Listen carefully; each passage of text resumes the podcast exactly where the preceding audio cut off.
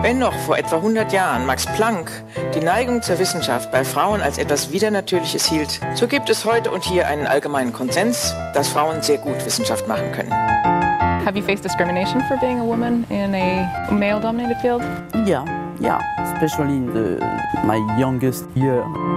The biochemist had been speaking at the World Conference of Science Journalists in Seoul when he reportedly remarked Three things happen when they are in the lab you fall in love with them, they fall in love with you, and when you criticize them, they cry.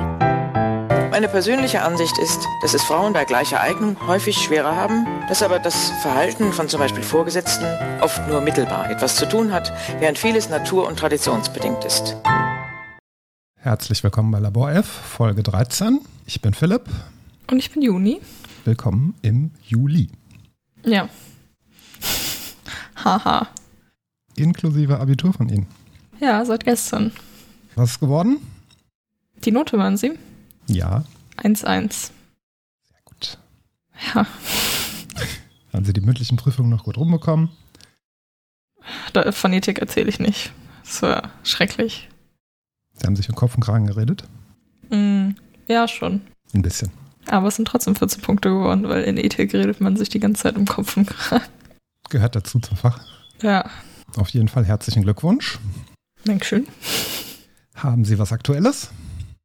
Ähm, lassen Sie mich nachdenken, ich habe mir nichts aufgeschrieben. Nein. Können wir direkt loslegen heute? Ja, dann Mhm. ich fange an, ne?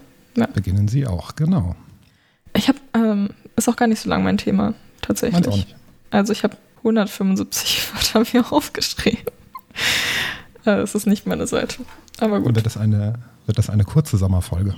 Ja, ist ja auch okay. Hören Sie die Vögel bei mir im Hintergrund? Ja, Ah, sehr schön. können Sie ja drin lassen. Ja, leider sind hier auch noch ein paar schreiende Kinder draußen.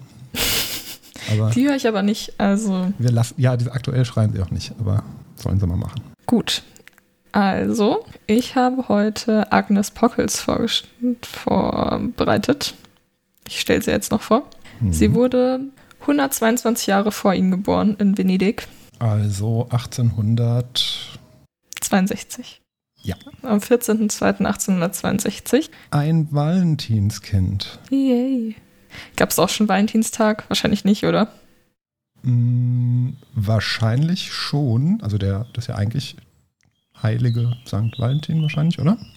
Keine Ich weiß Ahnung. nicht, ob der, der wurde damals wahrscheinlich nicht so gefeiert, wie er heute gefeiert wurde. Wenn er heute Mhm. gefeiert wird. Äh, ja, das hier, Wikipedia sagt, das Brauchtum dieses Tages geht auf das Fest des heiligen Valentinus zurück, eines Märtyrers, in dessen Hagiografie möglicherweise die Vita mehrere Märtyrer dieses Namens zusammengeflossen sind. Oho. Was auch immer das heißt. Ich habe es einfach vorgelesen, ohne darüber nachzudenken. Wurde erst, ah, im Jahre wurde, im Jahre 496 wurde es eingeführt für die ganze Kirche. Also gab es den da schon. Ja, so. Also sie wurde 1862 in Venedig geboren und ihr Vater, also Venedig hat da noch irgendwie mäßig zu Österreich gehört, keine Ahnung. Und ihr Vater war da auch in der Armee, aber er ist dann irgendwann krank geworden und ist dann auch schon früher ausgestiegen, als üblich war zu der Zeit. Und dann sind sie 1871 eben nach Braunschweig gezogen. Da war sie neun. Und sie hat auch noch einen jüngeren Bruder, der ist, glaube ich, drei Jahre jünger als sie. Äh, der ist Friedrich, der wird später nochmal relevant. Mhm. Äh, und sie ist dann in Braunschweig auf eine Mädchenschule gegangen und hat auch schon früh Interesse für Naturwissenschaften gezeigt, vor allem für Physik und ein bisschen Chemie. Aber das konnte sie da jetzt natürlich nicht so komplett ausführen, also dem nachgehen. Und zu der Zeit, als sie dann fertig war mit der Mädchenschule, konnten Frauen noch nicht so richtig studieren. Und selbst wenn sie gekonnt hätte, wäre es nicht gegangen, weil sie sich um ihre kranken Eltern kümmern musste und da quasi den ganzen Haushalt übernehmen musste. Weil nämlich zu der Zeit, also wo sie noch in Venedig gewohnt haben, war das auch Malaria-Gebiet. Und die Eltern haben sich da wahrscheinlich äh, angesteckt oder sind erkrankt. An Malaria. Mhm, genau. Das heißt, äh, sie war eben zu Hause, hat alles möglich gemacht und sich um ihre Eltern gekümmert. Ihr Bruder konnte aber Physik studieren und hat ihr da noch immer Bücher mitgebracht. Das heißt, alles, was sie wusste, hat sie sich selbst beigebracht. Aus den Büchern hat sie sich das selbst beigebracht. Genau, ja. Ja. Und äh, sie fing dann eben zu Hause auch so ein bisschen an zu forschen, weil sie eben, ich weiß nicht, ob, doch wahrscheinlich schon, aber es hört sich auch an wie so eine Geschichte, die man immer noch so mit dazu erzählt, weil sie sich beim Geschirrspülen halt viel Gedanken dann über Wasser gemacht hat und was passiert, wenn da Seife mit drin ist und andere kleine Teilchen und sowas. So in Richtung. Das ist die Geschichte, die Ja. erzählt wird. Dass sie sich beim, Beim Geschirrspülen Spülen? dann. Beim Spülen kam sie auf die Idee. Ja. Mhm. Ähm, und was sie dann aber tatsächlich gemacht hat, ist, dass sie eben ähm, zur Oberflächenspannung geforscht hat. Und die Oberflächenspannung entsteht ja dadurch, dass, ähm, also normal im Wasser sind ja die Anziehungskräfte zwischen den Wassermolekülen gleich. Aber an der Oberfläche ist es ja so, dass die eben nur von, vom unteren Teil kommen. Und dadurch entsteht, entsteht diese Oberflächenspannung eben, wo die Oberfläche dann auch möglichst klein gehalten werden soll. Deswegen entstehen zum Beispiel Kugeln von, also nicht Kugeln, Tropfen. Tropfen, genau, von Wasser. Ähm, oder zum Beispiel auch bei Seifenblasen und alles dann. Naja, und da gibt es sehr viel Experiment dazu, aber dazu komme ich gleich. Ich kann ja gleich nochmal ein paar aufzählen, die man dann machen kann zu Hause. Mhm. Oh, cool. Heimexperimente. Ja, ganz viele. Also die klassischen Halte, aber kann man ja, Ja. trotzdem mal machen. Ich habe es vorhin auch nochmal gemacht, weil ich es einfach toll finde. Genau, und sie hat sich dann eben vor allen Dingen damit beschäftigt, was passiert, wenn das Wasser dann nicht mehr rein ist. Also wenn dann zum Beispiel irgendwie Seife mit dabei ist oder andere kleine Verschmutzungen, wurde es, glaube ich, genannt. Und Seife, bei Seife ist es ja so, dass sie die Obersch Oberflächenspannung herabsetzt, weil die ja, also Seife ist ja so aufgebaut, dass man wie so eine Stecknadel, der Kopf ist quasi hydrophil, also findet es ganz gut im Wasser zu sein. Und der lange restliche Teil ist hydrophob, also der hat da jetzt nicht so Bock drauf. Und deswegen funktioniert ja auch Seife, weil es eben amphiphil ist, also sowohl hydrophil als hydrophob. Und dann eben diese Schmutzteilchen, die meistens auch eher so fett sind oder sowas, dann auf der einen Seite halt binden können und auf der also binden. Äh, und auf der anderen Seite dann eben mit dem Wasser und dann können die das so dispergieren, weißt du? Das ist das richtige Verb zum Nomen. Vermute doch. Ja, doch, dispergieren, bestimmt. Ja. Und äh, dann kann man eben Schmutz damit entfernen. Und dadurch, dass die eben amphiphil sind, setzen sich Seifen an der Oberfläche dann meistens an, weil dann der hydrophobe Teil nach oben eben gehen kann. Und das bildet dann eben eine dünne Schicht auf dieser Oberfläche und dadurch wird die Oberstufe, ich will mal Oberstufe sagen. Jetzt bin ich aus der Oberstufe raus. Yay. Ähm, kann die Oberflächenspannung dann herabgesetzt werden. Und also sie hat sich dann eben mit diesen Mono, Mono, monomolekularen Schichten beschäftigt, die eben dann an der Oberfläche entstehen. Und hatte auch ein Messgerät entwickelt, um das zu messen. Das nennt sich Schieberinne. Ähm, Die Oberflächenspannung. ja, genau. Und das kann man auch zu Hause ein bisschen anders nachbauen. Also so in weniger advanced. Aber man kann sich da einfach ein Backblech nehmen, also ein sauberes, und äh, dann da Wasser reinmachen und dann aus Aluminiumfolie so ein, wie so was Linealförmiges quasi basteln. Mhm. Also was, wie beschreibe ich das jetzt? Sieht quasi aus, wie wenn man von einem Strichmännchen nur die Beine zeichnen würde. Und die Beine sind geschlossen. Das heißt, es gibt so zwei Tragflächen, die auf dem Wasser sind. So ein V. Nee, ja, wie so ein V, aber was auf beiden Seiten noch so einen Strich hat. Einen waagerechten. Und umgedreht dann halt. Hm. Das heißt, es gibt wie so ein Papierflieger, Ah, okay. dass man quasi zwei Tragflächen hat und dann in der Mitte so ein Teil, was senkrecht nach oben geht, eine Faltung. Okay. Ein, ein umgedrehter Papierflieger. Ja, genau. Hui. Und das kann man dann eben in die Mitte setzen äh, von diesem Backblech mit äh, eben Wasser. Und wenn man dann auf die eine Seite Seife oder sowas macht, dann wird das, dann wird die Alufolie äh, zur anderen Seite quasi gezogen, könnte man sagen, oder geschoben, was auch immer. Bewegt sich zur anderen Seite. Ähm, genau. Und sie hatte dann noch was mit dazu gebaut, dass man dann quasi messen konnte, wie groß diese Kraft ist, die gebraucht wird, um das dann zu bewegen. Und das wurde später auch von einem anderen Dude noch weiterentwickelt. Der heißt Irving Langmuir. Langmuir. Ich, ich Ja, habe keine Ahnung, wie man Langmuir. den ausspricht, aber so wird er geschrieben. auf jeden Genau. Und ähm, der hat eben die Filmwaage entwickelt, was jetzt auch noch immer benutzt wird, um das zu Mhm. messen. Und er hat 1932 den Nobelpreis in Chemie bekommen für die Entdeckung und Untersuchung zur Oberflächenchemie. Und natürlich basiert es auch auf ihrer Arbeit, aber hat sie irgendwelche Credits bekommen. Sie wurde zumindest von Kommentatoren dazu erwähnt. Also irgendjemand hatte gesagt, er wäre nicht so weit gekommen, wenn nicht ein 18-jähriges äh, Mädchen, was sie damals noch war, äh, das eben vorher erfunden hätte. Ah, okay. Oder in einer einfacheren Version. Musste irgendwo, es gibt, gibt's, es gibt, glaube ich, irgendeine, wie auch immer man den ausspricht, Minusformel, also Langmuir-Formel. Das kann auch sein. Das, also, wenn man Leute aus der Zeit googelt, so 1800, was weiß ich, 60, 70, und vor allen Dingen, wenn die dann im Bereich der Physik waren, dann haben die zu jedem Thema haben die irgendwas gemacht. Das heißt, es gibt eine Sache in der Optik, die nach dem benannt ist, und dann noch eine andere Sache in der Mechanik und dann noch irgendwie was ganz anderes. Ähm, also, es gibt viel. Immer. Konnte man ja noch viel entdecken. Naja. Ja, genau, das hatte irgendwas mit Adsorption oder Desorption zu tun. Ja, genau. Da musste ich in der Uni, musste ich mal irgendeinen Versuch dazu machen, da ist mir der da untergekommen sozusagen. Naja, egal. Mhm. Und also sie hatte dann eben ihre Versuche dazu ähm, gemacht, zur Oberflächenspannung, und hatte dann 1891 einen Brief an John William Strutt geschrieben, besser bekannt als Lord Riley, und hat ihm eben ihre Forschungsergebnisse erklärt und gesagt, du kannst damit machen, was du willst, ähm, weil sie ja nicht veröffentlichen konnte und alles. Und er hat dann aber die, den Brief in Nature veröffentlicht, noch mit einem kleinen Zusatz dazu. Oder er hat es da eingereicht und dann wurde es in Nature veröffentlicht. Und das war quasi ihr Durchbruch in der Forschung, beziehungsweise hat sie dann noch einfach Anerkennung gefunden. Ich meine, sie hat ja alle, alles immer zu Hause erforscht nur. Also sie war ja nicht an irgendeiner Uni oder so. Und sie hat dann insgesamt 14 Paper veröffentlicht. Und sie hat auch ähm, Angebote bekommen, zum Beispiel von der Uni Braunschweig, um dann halt dahin zu gehen aber die konnte sie nicht wahrnehmen. Erstens wegen ihren Eltern und als ihre Eltern dann gestorben waren, war sie selbst gesundheitlich auch nicht mehr so fit, dass äh, ja. sie das hätte machen können. Äh, dieser Lord. Lord Riley? Sicher, dass das. Oder Rayleigh, aber Rayleigh. ich hatte. Ja, ja, also genau. Okay. Der hat äh, ganz viel zur Optik, so Lichtstreuung in kleinen Partikeln. Dafür ist Genau, der, der hat auch noch einen Nobelpreis irgendwann bekommen, aber nicht dafür. Ja, ja, ja. Also, sie hatte, glaube ich, irgendwie ein Paper in, in in, gelesen, was ihr Bruder ihr mitgebracht hatte und dann hatte sie beschlossen, ihm zu schreiben. Hm. Genau. Und ja, das war es eigentlich auch schon. Sie ähm, hat 1931 noch den Laura R. Leonard-Preis gewonnen von der Kolloid-Gesellschaft. Und ich habe was Neues gelernt heute. Also generell natürlich, weil ich mich damit beschäftigt habe, aber Oberflächenspannung war jetzt schon bekannt. Aber es gibt Kolloidwissenschaften, das quasi, man könnte das man könnte sagen, wahrscheinlich ist es nicht ganz richtig, aber man könnte sagen, es ist Dispersionsforschung.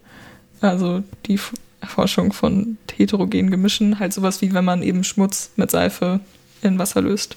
Und so, mhm. weil es ja nicht richtig gelöst ist, sondern diese kleinen Teilchen immer noch rumschwimmen. Also es ist nicht homogen und alles. Und man kann das dann zum Beispiel auch durch Zentrif Zentrifugieren oder sowas wieder trennen. Mhm. Wie es heterogene Gemische so tun.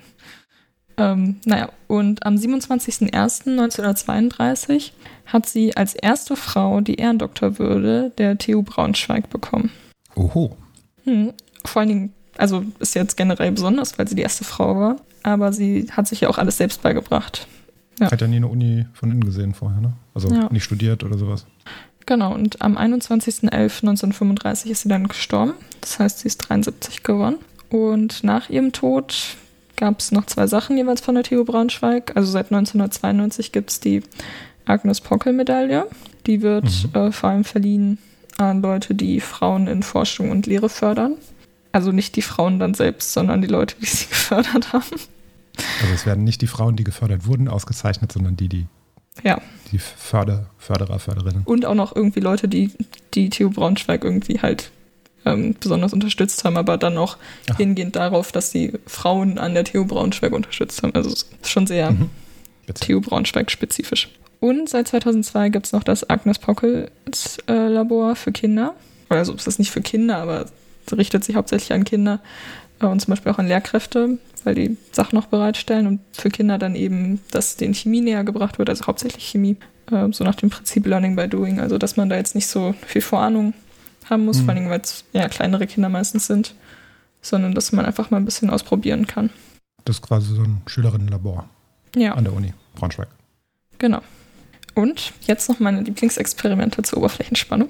Äh, und zwar, was ich vorhin gemacht habe, Klassiker, ist, man, man nehme sich einen flachen Teller, fülle Wasser da rein, mache Pfeffer oben drauf und dann ähm, kann man mit dem Finger oder mit einem Q-Tip so Seife in die Mitte machen und dann geht der Pfeffer so nach außen so.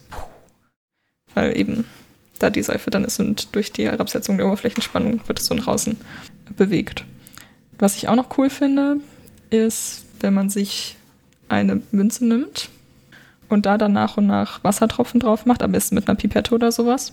Und da, da sieht man nämlich diese Kuppel, die sich bildet, noch besser, als wenn man in einem Wasserglas ganz langsam das immer nachschüttet, weil man sieht ja auch, dass es nicht direkt überläuft, sondern dass da so einen kleinen Meniskus. Toleranzbereich noch gibt, wo sich so eine Kuppel ausbildet, aber bei einer Münze sieht man das einfach viel besser. Ja, ich glaube, ich, hab- ich glaub, das sind meine beiden Lieblingsexperimente. Es gibt dann natürlich auch noch, dass man auf Wasser eine Büroklammer legen kann und dass sie nicht untergeht oder so. Und wenn man dann aber Seife hinzufügt, dann äh, geht sie unter. Ja.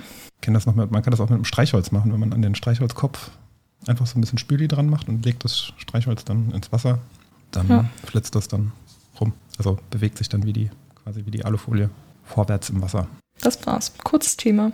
Aber Ein bisschen was über Oberflächenspannung Hm. gelernt. Und über Agnes Pockels. Ein kleines, aber feines Thema. Hm. Sehr schön. Bei mir wird es auch ein bisschen kürzer heute. Die letzten Male war ja schon sehr lang immer.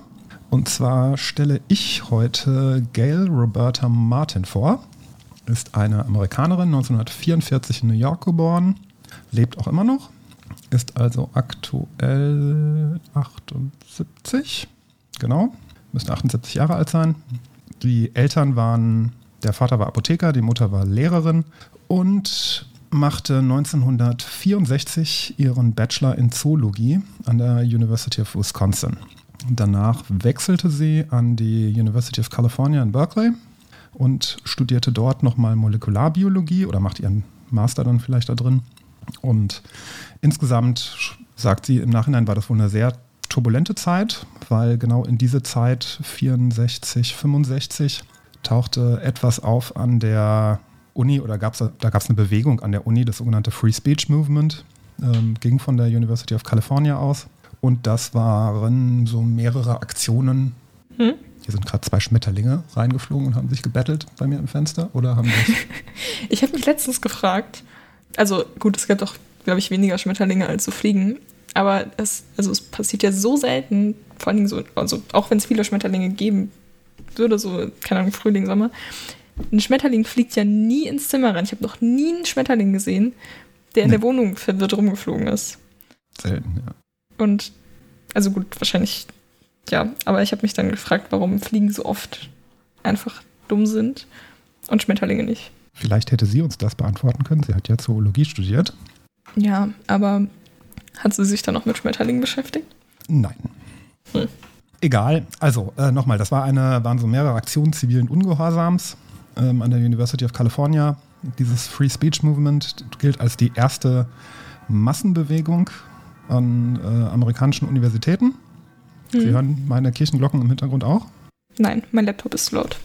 Okay, egal. Aber das sind schöne Hintergrundgeräusche. Und Ziele waren insbesondere ähm, die Abschaffung eines Verbots von politischen Aktivitäten an der Universität. Das war damals wohl nicht erlaubt, dass Studierende dort politische Aktivitäten und äh, aber Professorinnen wahrscheinlich auch nicht. Und kämpften für das Recht der Studierenden auf freie Meinungsäußerung und Freiheit der Wissenschaften an den Universitäten. Gab enge Verbindungen zum Civil Rights Movement, Anti-Vietnam-Bewegung und so weiter. Und sie war da auch ganz gut dabei. Also es gab wohl mehrere, ganz viele Veranstaltungen und politische Diskussionen, in denen sie auch beteiligt war und sich da einbrachte. Danach, nach dem Studium Molekularbiologie, promovierte sie bei Harry Rubin und untersuchte die Mechanismen beim Wachsen von Fibroplasten in vitro. Hatten wir schon mal bei Marthe Gauthier. Fibroplasten, das waren diese Bindegewebszellen. Ah, Mit denen hatte die sich auch schon beschäftigt. Also Zellen, äh, die für den Auf- und Abbau von so der Substanz zwischen den Zellen verantwortlich ist. hm. Genau. Die sogenannte extrazelluläre Matrix. Und in vitro äh, im Glas, also in der Petrischale das Ganze, nicht im Organismus. Den Doktor machte sie dann 1971 und heiratete im gleichen Jahr auch Steve Martin.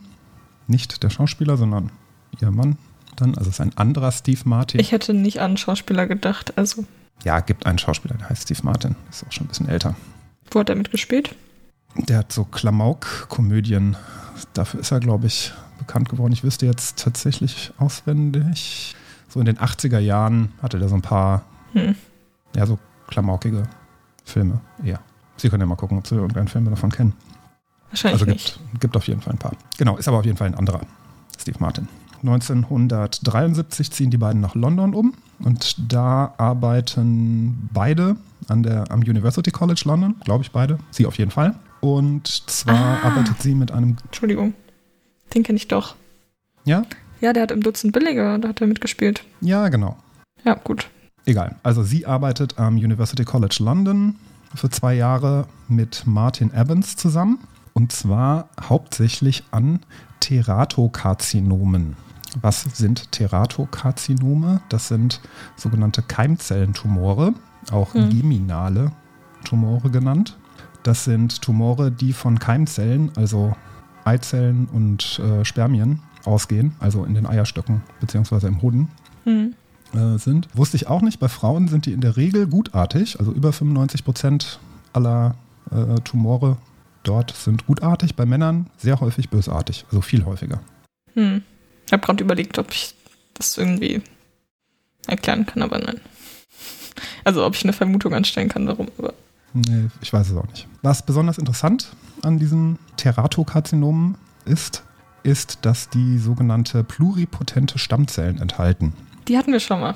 Ich habe mir sogar fast eine Folge von uns nochmal angehört für meine Biopräsentation, aber dann habe ich es gelassen. Mhm. Wollen Sie kurz erklären, was pluripotente Stammzellen sind? Ja, also pluripotente Stammzellen, waren es die, ich glaube, das, also, ich bin mir nicht mehr ganz sicher, weil es gab verschiedene potente Stammzellen. Aber pluripotente Stammzellen können, glaube ich, noch relativ viel werden. Ja, fast alles. Gut, weil es, ja. Genau. Also beispielsweise embryonale Stammzellen sind pluripotente Stammzellen. Hm.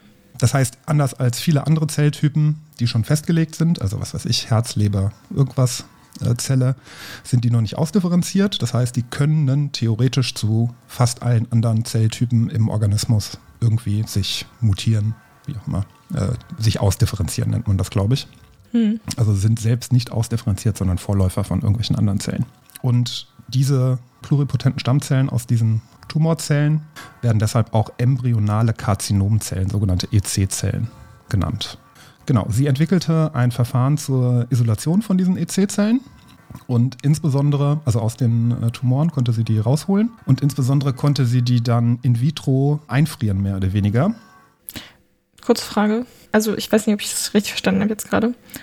Aber diese pluripotenten Stammzellen sind dann, also in dem Fall sind dann für die Tumore verantwortlich? Ja, ja, ja. Okay, Nein, die gut. sind nicht für die verantwortlich, die also die ähm, in den in diesen Tetrakard, in diesen Keimzellentumoren Hm. sind oder konnte sie pluripotente Stammzellen der Tumore rausisolieren. Ja. Also diese Zellen sind dafür verantwortlich. Das sind nicht die normalen Tumorzellen, wenn man so will, sondern das sind die Zellen, die alle anderen Tumorzellen dann werden können irgendwann. Also das sind quasi die Basics für die Tumorzellen. Und woher kommen die? Ähm, Mutation, Okay, ja. Dumme so wie die Frage. meisten Tumore wahrscheinlich. Ja.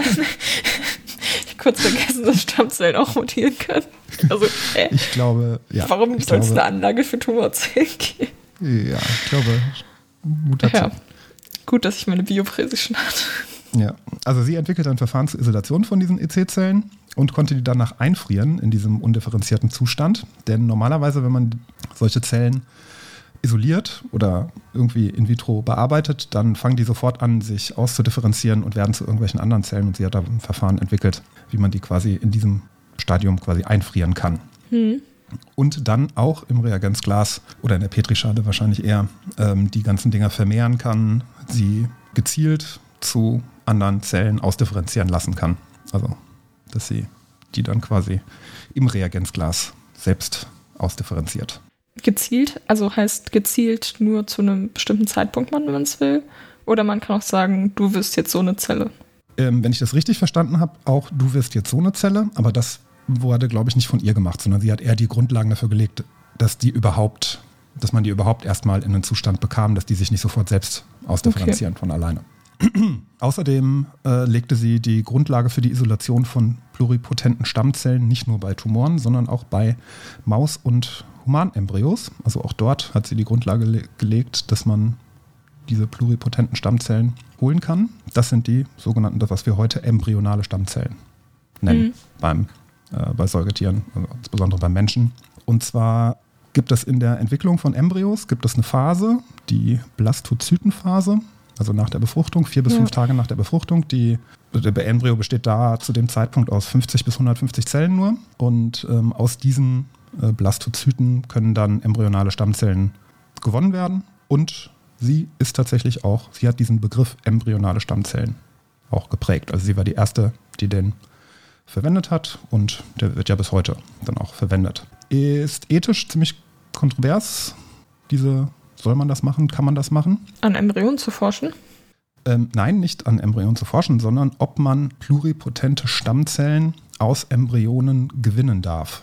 Weil dafür muss man ja eine befruchtete Eizelle haben und die dann auch nach vier bis fünf Tagen gezielt kaputt machen. Also, Das meinte ich damit. Ja, das ist dann halt die Frage, ob man sagt, Embryonen haben jetzt schon irgendwie hier Menschenwürde und alles Mögliche, also Genau. befruchtete Einzelle da. Und das war ja auch das, was ich auch bei, also in der letzten Folge kurz meinte, ähm, weil in den USA ist es okay, wenn man halt sagt, gut, ich nehme jetzt diese, also wenn man den SpenderInnen sagt, von der Eizelle und von den Spermien, dann sagt, gut, daraus wird jetzt nichts, das benutzen wir für Forschungszwecke, dann ist okay. In Deutschland geht das gar nicht. genau. In Deutschland gibt es das ähm, Embryonenschutzgesetz. Was aber auch an manchen Stellen relativ unspezifisch ist, beziehungsweise manche Sachen auch gar nicht abdeckt. Genau, das ähm, kann, kann sein, soweit äh, weiß ich nicht. Also in jedem Fall ist es verboten in Deutschland, embryonale Stammzellen so zu gewinnen. Ja, Allerdings dürfen sie trotzdem aus dem Ausland so gewonnene embryonale Stammzellen dürfen importiert werden in Deutschland und an denen darf dann geforscht, weiter geforscht werden. Also die selbst auf diese Weise herzustellen ist verboten, aber sie dürfen importiert werden. Ich glaube, wir müssen wirklich so auf Insta so eine Kategorie hinzufügen, wo man immer so ein einverwirrtes Bild von mir hinten dran macht. Ja, also es ist ein bisschen kurios. Genau. Ja, keine Also, Ahnung. ja gut, also Position der Kirchen ist, glaube ich, klar. Oder zumindest der katholischen Kirche. Hm. Äh, die äh, wollen das natürlich nicht. Andere Position ist, naja, es ist eben, fällt, das, fällt ein Zellhaufen von 150 Zellen schon unter, also inwieweit darf der als menschliches Leben, muss der als menschliches Leben schon geschützt werden? Ja, vor allen Dingen ja auch, ähm, also wenn man halt sagt, gut, also wenn man den Leuten, die das ähm, spenden, dann die darüber aufklärt, dann sehe ich da kein Problem mehr drin, weil ich halt sa- sagen würde, das ist ein Zellhaufen einfach nur und das bringt ja dann total vielen anderen Leuten, beziehungsweise total vielen anderen Embryonen, Babys, was auch immer, also dann Embryonen, bevor sie geboren wurden, Babys, nachdem sie, also nicht, dass Babys nicht schon bevor sie geboren wurden Babys sind, ich wollte das jetzt nicht aber gleichsetzen. Ja. Ähm, aber so, also so funktioniert ja auch Forschung und ja, das muss man halt, halt schauen. Also da liegt das Problem dann eher, wo man quasi definiert, was jetzt schon Leben ist und was nicht. Genau. Aber vor allen Dingen, wenn man die dann aus dem Ausland importiert, also sorry, aber Ja. Dann wird's. ja. Ja, gut, das sind, ähm, das sind ja, ist ja letztendlich nur eine rechtliche Sache dann. Gibt ja auch, also gibt ja auch auf anderen Bereichen komische Sachen, was in Deutschland nicht hergestellt werden darf, aber trotzdem importiert werden darf. Also ich glaube, ist nicht Rohmilchkäse, glaube ich, darf in Deutschland nicht hergestellt werden, darf aber aus dem Ausland importiert werden. Echt? Irgendwie so. Äh, Bier zum Beispiel, Bier, was nicht dem Reinheitsgebot entspricht, darf nicht in Deutschland hergestellt werden, aber importiert werden. Also ganz kuriose Sachen. Naja. Ja, aber Also. wie viel Bier importiert Deutschland? Also, Mm, Ja, klar, aber es ist trotzdem also ein ähnlicher Mhm. Fall, auch aus ganz anderen Gründen. Genau, also sie hat den Begriff embryonale Stammzellen geprägt und ist dafür ja, quasi auch für die Begriffsbildung verantwortlich. Ein paar Jahre später, 1976, kehren die beiden zurück nach Berkeley beziehungsweise nach San Francisco, also University of California. Er geht, glaube ich, nach Berkeley, sie nach San Francisco. Das sind zwei Standorte der gleichen Universität. Also es sind nicht, nein, es sind zwei unterschiedliche Beides gehört zur University of California. Das eine ist Standort Berkeley, das andere San Francisco. Und nimmt dort eine Postdoc-Stelle bei Charles Epstein ein im Department of Pediatrics. Und dort zeigte sie, dass, also bei ihren Untersuchungen, dass die weiblichen EC-Zellen, also diese äh, Tumorstammzellen, zwei aktive X-Chromosomen haben und sich deswegen zur In-vitro-Untersuchung von X-Chromosomen-Inaktivierung eignen. Das muss man jetzt erklären. Ich habe es natürlich auch nicht warum möchte man X-Chromosome inaktivieren? Ja, warum musste man das untersuchen?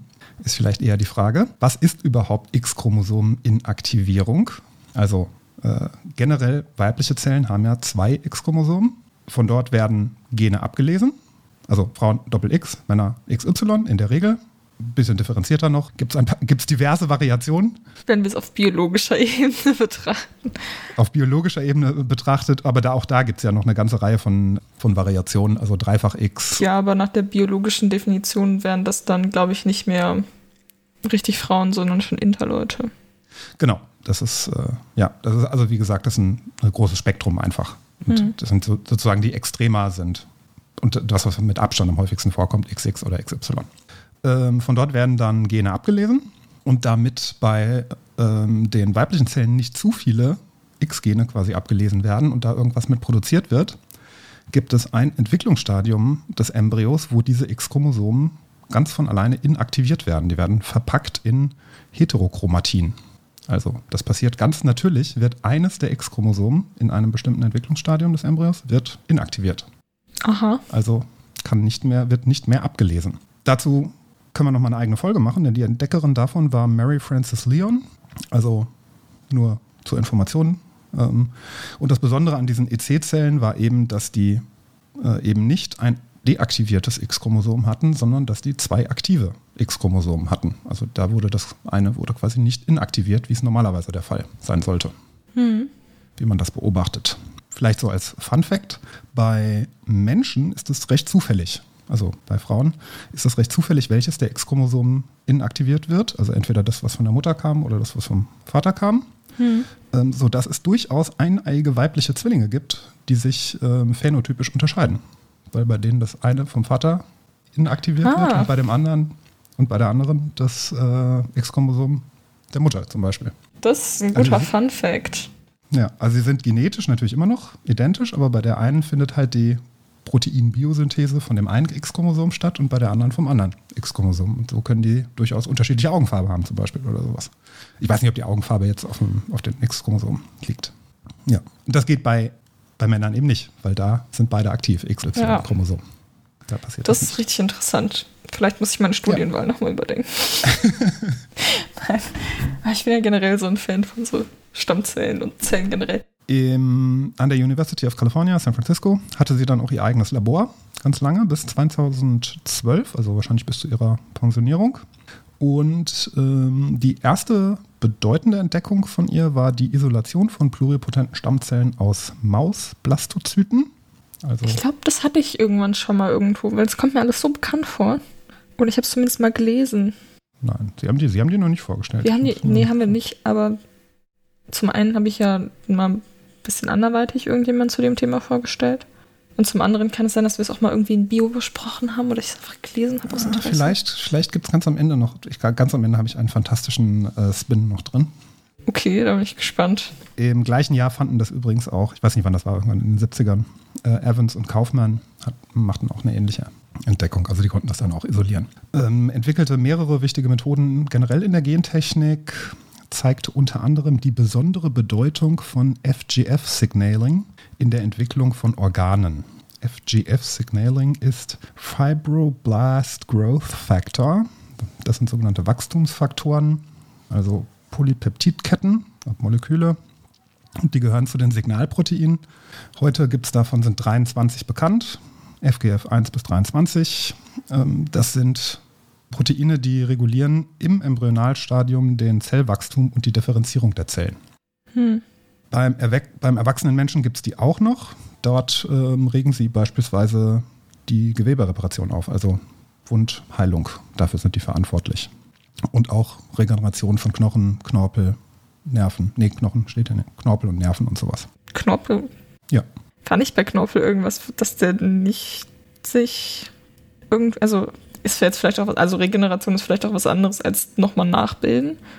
Ich weiß Aber es nicht genau. Also was, äh, was ich gefunden habe, ist, die binden an Rezeptor, an, die binden an Rezeptoren von, äh, von Zellen, also an die Zelloberfläche hm. und setzen dann so eine sogenannte Signalkaskade in Gang, die dann, also letztendlich wahrscheinlich irgendwelche biochemischen Prozesse, wo ganz am Ende dann das Ergebnis ist, dass die, dass bestimmte Gene in dieser Zelle aktiviert werden, abgelesen werden und dann diese Zelle halt sich ausdifferenziert zu einer Herzzelle, Hautzelle. Hm. Ich habe gerade nochmal nachgeschaut und Knorpel kann auch nachwachsen. Es ist ein weit verbreiteter Mythos, dass er es nicht kann, aber er kann es. Mhm. Ja gut, ich habe ja auch gesagt, ähm, Nerven, Regeneration von Nerven, da war ja auch ganz lange, hieß es ja, die können überhaupt gar nicht nachwachsen. Hm. Aber scheinbar irgendwie geht es dann doch. Ich glaube, das war auch einer der Gründe, warum beispielsweise embryonale Stammzellenforschung, dass man damit die Hoffnung hat, dass dort beispielsweise auch Querschnittslähmungen und sowas, also wirklich krasse Mhm. Nervenschäden, damit behandelt werden können. Dann äh, ebenfalls hatte sie eine sehr wichtige Rolle bei der Erforschung von, ich lese es einfach vor, Negative Feedback Mechanisms for Regulating FGF Signaling in Säugetierembryonen, also irgendein Mechanismus, der dieses, der diese FGF reguliert. Hm. Über negatives Feedback, da sind noch so ein paar, ich habe es mir ein bisschen durchgelesen, ist aber sehr kompliziert, da sind ein paar andere Moleküle äh, noch mit drin, irgendwelche PFTP. Naja, sehr kompliziert. Und ebenfalls viele Beiträge beim sogenannten Gene Targeting. Das ist die letzte Folge. Ja, das letzte Folge war ja CRISPR-Cas. Ja, es ist auch ähm, ein Gene-Targeting-Mechanismus. Also, Ja, ja, ja, genau. Aber Da, da hat sie wahrscheinlich noch nicht so viel mitgemacht. nee, wahrscheinlich nicht. Es gab ja auch andere Sachen vor. Genau. Also ihr Kollege da aus London, mit dem sie zusammengearbeitet hat, der Herr Evans, hat dafür 2007 den Nobelpreis bekommen. Ah, war das dann noch der, den Sie letzte Folge meinten? Da haben Sie gesagt, dass. Nee, nee, nee, nee, nee. Der hat nichts mit CRISPR-Cas, glaube ich, zu tun. Okay. So, dann war sie von 1986 bis 2009 war sie noch Direktorin des Bereichs Entwicklungsbiologie an der University of California. Und zusammen mit dem Informatiker Scholes hat sie eine Datenbank entwickelt für die gentechnisch veränderten Mäuse an der Universität. Das heißt, so konnten die Forscher dann viel schneller herausfinden, ob es irgendwo in den Wo ist Lagern, Gary? Wir brauchen Gary. ja, ob es irgendwo in den Lagern irgendeine irgendwie bestimmte Mäuse mit bestimmten gentechnischen Veränderungen gab. Ja, erleichterte die Arbeit wohl Hm. sehr. Aber hatten die Mäuse auch Namen? Ich glaube Stand nicht. wahrscheinlich nicht, oder? weiß ich nicht, bei den tausenden Millionen Mäusen, die da wahrscheinlich drin sind. Naja. Preise hat sie gewonnen: Guggenheim Fellowship, Edwin Grant Collin Medal, Excellence in Science Award, mehrere Ehrendoktorwürden, Präsidentin der Society for Development Biology, Mitglied der National Academy of Sciences, Mitglied der Royal Society. Genau. Und das war es erstmal zu ihr. Gail Roberta Martin. Ja. Und jetzt noch der Twist. Ach so, ja, den habe ich schon wieder vergessen. Naja, Twist nicht wirklich. Ein, äh, noch ein lustiger Fun Fact. Hm. Sie hatte natürlich dann auch als Leiterin von, der, von dem Institut, hatte sie natürlich auch Studenten oder Studierende. Und dazu gehörte auch ein gewisser George Church. Haben Sie den Namen schon mal gehört? Ja. Der ist Gentechnikprofessor in Harvard. Ach, das ist der mit den Mammuts. Das ist der mit den Mammuts. Genau, ja. Richtig. Ja, ja, der ist, der ist krasser Experte auch auf dem Gebiet. Aber irgendwie ist er dann zu den Mammuts abgedriftet. Ja, genau. Also er hat auch ganz viele Unternehmen schon gegründet. Fünf, fünf sechs, sieben, acht Mhm. verschiedene Unternehmen. In den Anfang der 2000er gab es eins, das hieß 23andMe. Da hatte ich tatsächlich mal sogar überlegt, ob ich äh, dieses Unternehmen nutze. Was machen die? Es war damals ein Unternehmen, da konnte man eine Speichelprobe einsenden, oder kann man, glaube ich, immer noch, aber in Europa ist, glaube ich, verboten mittlerweile. Und dann wurde die Speichelprobe auf gentechnische Krankheiten und irgendwelche sonstigen Veranlagungen analysiert. Also da wurde dann beispielsweise auch rausgelesen, sie mögen keinen Rosenkohl oder sie mögen Rosenkohl oder und so weiter. Ich weiß jetzt nicht, ob das auch darauf zutrifft, aber da gibt es auch eine gute Folge von der Show von Mai dazu, wo sie auch sagt, dass viele von solchen Genuntersuchungssachen halt ein kleiner Scam sind. Ja, also tatsächlich vieles davon, also ich weiß nicht, ob es das Unternehmen noch gibt, steht auf jeden Fall massiv in der Kritik, weil die Informationen auch zum Beispiel ins Internet äh, irgendwie mal gelangten. Irgendeinen Fehler hatten die im Algorithmus, sodass da irgendjemandem eine im Prinzip tödliche Erbkrankheit äh, vorausgesagt hat, die gar nicht da war. Ja gut, Ja, da ist also- jetzt natürlich die Frage, wollen sie lieber eine Erbkrankheit dort diagnostiziert haben, die sie gar nicht haben, oder das dahin schicken und es nicht diagnostiziert bekommen, obwohl sie es haben. Ja, der erste natürlich lieber, aber am besten dann auch äh, gar nicht diagnostiziert bekommen, wenn ich es auch nicht habe. Aber es wurde noch aufgeklärt, oder? Ja, ja, Also- sonst wäre das ja nicht rausgekommen. Aber klar. also in der Zeit, wo er noch nicht vor Angst gestorben ist oder so. Ja, ich weiß, ich weiß es nicht. Ich weiß es nicht. Habe ich nur da so gelesen. Naja, und dann hat er eben 2021 das Unternehmen Colossal Biosciences, äh, Biosciences gegründet. Hm. Mit dem Ziel, genetisch veränderte Mammuts aus asiatischen Elefanten zu züchten. Und die sollen dann in der arktischen Tundra des, den Lebensraum da wieder herstellen und so den Klimawandel bekämpfen. Ich weiß aber gar nicht, ob das das gleiche Unternehmen ist, in das Paris Hilton oder das gleiche Startup, in das Paris Hilton investiert hat. Ich glaube, es ist ein anderes. Ich habe natürlich geguckt, wer sind so die Geldgeber. Insgesamt 75 Millionen Dollar haben die schon eingesammelt, das Unternehmen. Hm. Unter anderem so ein paar von den bekannten, also ganz viele Milliardäre, irgendwelche, die zu viel Geld haben. Und einfach, also ist ja nett, kann man ja mal machen. Ähm, ob damit man den Klimawandel tatsächlich bekämpfen muss, würde ich jetzt mal, da gibt es sicherlich effektivere Sachen, um 75 Millionen Dollar reinzustecken. Naja, Aber, das ist so wie ja. mit der Rakete von Jeff Bezos. Also natürlich kann man das mal machen, aber man kann das Geld halt, vor allen Dingen, weil es viel ist, kann man, kann man dann schon sagen, gut, du hast jetzt auch irgendwie eine Verantwortung, das mal ein bisschen sinnvoller zu investieren. Ja, gut, bei der Rakete von Bezos geht es ja noch nicht mal, da, also da ist ja wirklich gar keine Forschung. Das ist- geht ja einfach nur, der Typ ist in den Weltraum geflogen, weil er in den Weltraum fliegen wollte. Ja, und bei den Mammuts ist es doch aber, also natürlich ist es auch irgendwie Forschung, aber im Endeffekt gibt es doch Sachen, die viel besser sind und man jetzt auch schon Ja. weiß, dass es funktionieren würde. Deswegen werden wahrscheinlich, wurde das wahrscheinlich auch nicht mit öffentlichen Geldern finanziert, sondern von irgendwelchen Verrückten. Ja, ja, also es sind wirklich so ganz, ganz viele Milliardäre, unter anderem ein gewisser Richard Garriott, ist ein Spieleentwickler, in den 80er, 90ern war der besonders populär. Thomas Tull, CEO von Legendary Entertainment und Produzent von Jurassic World, macht da seine, seine, eigene, seine eigene Vision von den Dinosauriern. Ja, ja, Paris Hilton, genau. Paris Hilton hat da investiert. Paris Hilton hat investiert. Ja, krass, aber dann haben die anderen ja gar nicht so viel investiert. Wenn insgesamt 75 Millionen zusammengekommen sind und die da 60 Millionen reingehauen hat. Nein, sie hat nicht 60 Millionen. Das ist ein, das waren Fake News. Ich hoffe, das wurde nicht überprüft. Ich Meiner nicht. Bio-Präsi. Ja. Vielleicht, waren das, vielleicht war das der Punkt, der mir zu meinen 15 Punkten gefehlt hat. Wahrscheinlich. Nein, fast Ja. nicht. Noch ein gewisser Charles Hoskinson, der hat diese Ethereum-Blockchain Ah, mitgegründet. ja, Noch ein gewisser Peter Thiel, Frankfurter, klar. ein Kind der Stadt Frankfurt und äh, so, ein, so ein komischer Rechtsliber Nein, wir claimen ihn nicht. nee, so ein rechtslibertärer Milliardär aus den USA, irgendwie den Staat abschaffen. Und, also ganz komisch. Also wirklich eine ganz kuriose Runde, wer da so rein investiert hat. Ist auch lustig, dass es immer so die gleichen Leute ungefähr sind. So aus den gleichen Ecken. Ja, ja. Genau. Also, witziger Twist nochmal am Ende. Ich mag den anderen Fun Fact lieber. Schlagen wir die Brücke zu ihrer ähm, Abiturprüfung. Wieso? Sie hatten die Mammuts doch auch in ihrer Abiturprüfung, oder? Ja, genau. Ja. Aber ich habe nicht George Church noch erwähnt. Was war der andere Fun Fact nochmal? Dass äh, weibliche eineige Zwillinge sich Ach, genau, phänotypisch unterscheiden können. Ja, nee, an sich ist George Church war ja schon oder ist ja schon eine krasse Person auch in dem Forschungsgebiet. Also Ja, ja, ja, so das definitiv. Ne? Also gilt auch schon seit Jahren als Anwärter für irgendwie den Nobelpreis. Er hat es nicht so ganz geschafft, eine so phänomenale Entdeckung zu machen, sondern bei ihm ist es eher so, er forscht halt einfach sehr viel. Also, hm. ja, mal gucken. Vielleicht Ja. kommt es noch. Ich habe noch was zu erzählen, das habe ich am Anfang vergessen. Das heißt, wir kommen noch auf die ganze, St- wobei wir schneiden zwischendurch noch was raus. Das mit den Schmetterlingen dürfen sie nicht rausschneiden. Na gut. Aber das war nicht das, was ich erzählen wollte. Ich nur sagen, dass sie es nicht rausschneiden, bitte. Und zwar habe ich jetzt Zähne. Hm. Ich hatte, wir haben zwei Schneidezähne gefehlt. Also nicht die der Mitte, sondern die zweiten. Mhm. Das, und ich hatte, das wollte ich eigentlich letzte Folge schon erwähnen, weil ich überlegt habe, ob meine Aussprache sich ändert. Ich glaube nicht.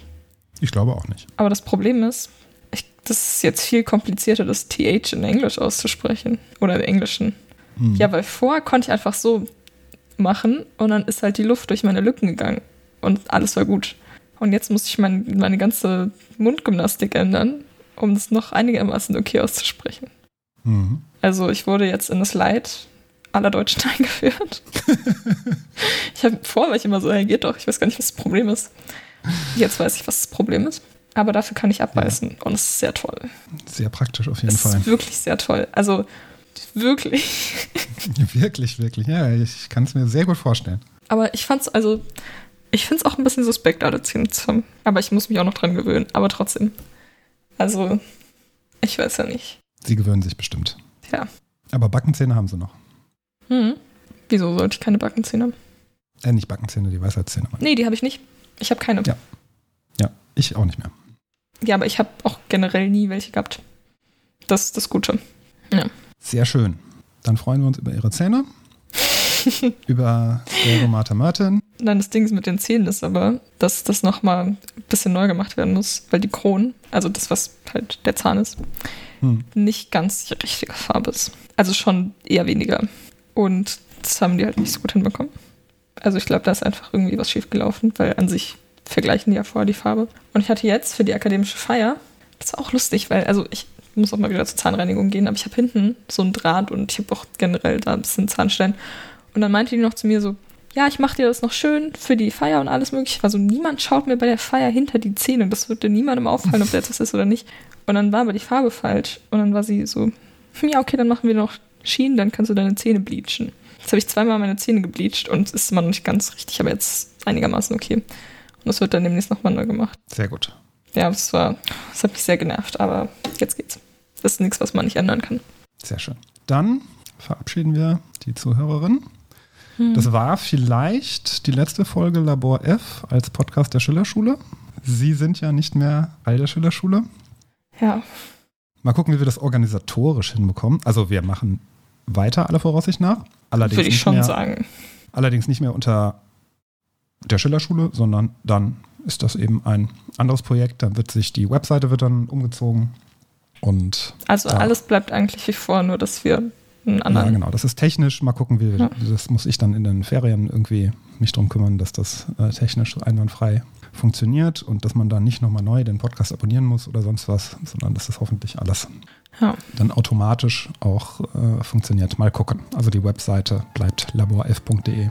Da kommt man auf jeden Fall dann noch drauf. Da ist ja aktuell eine, nur eine Weiterleitung zu der Schillerschule-Seite. Hm.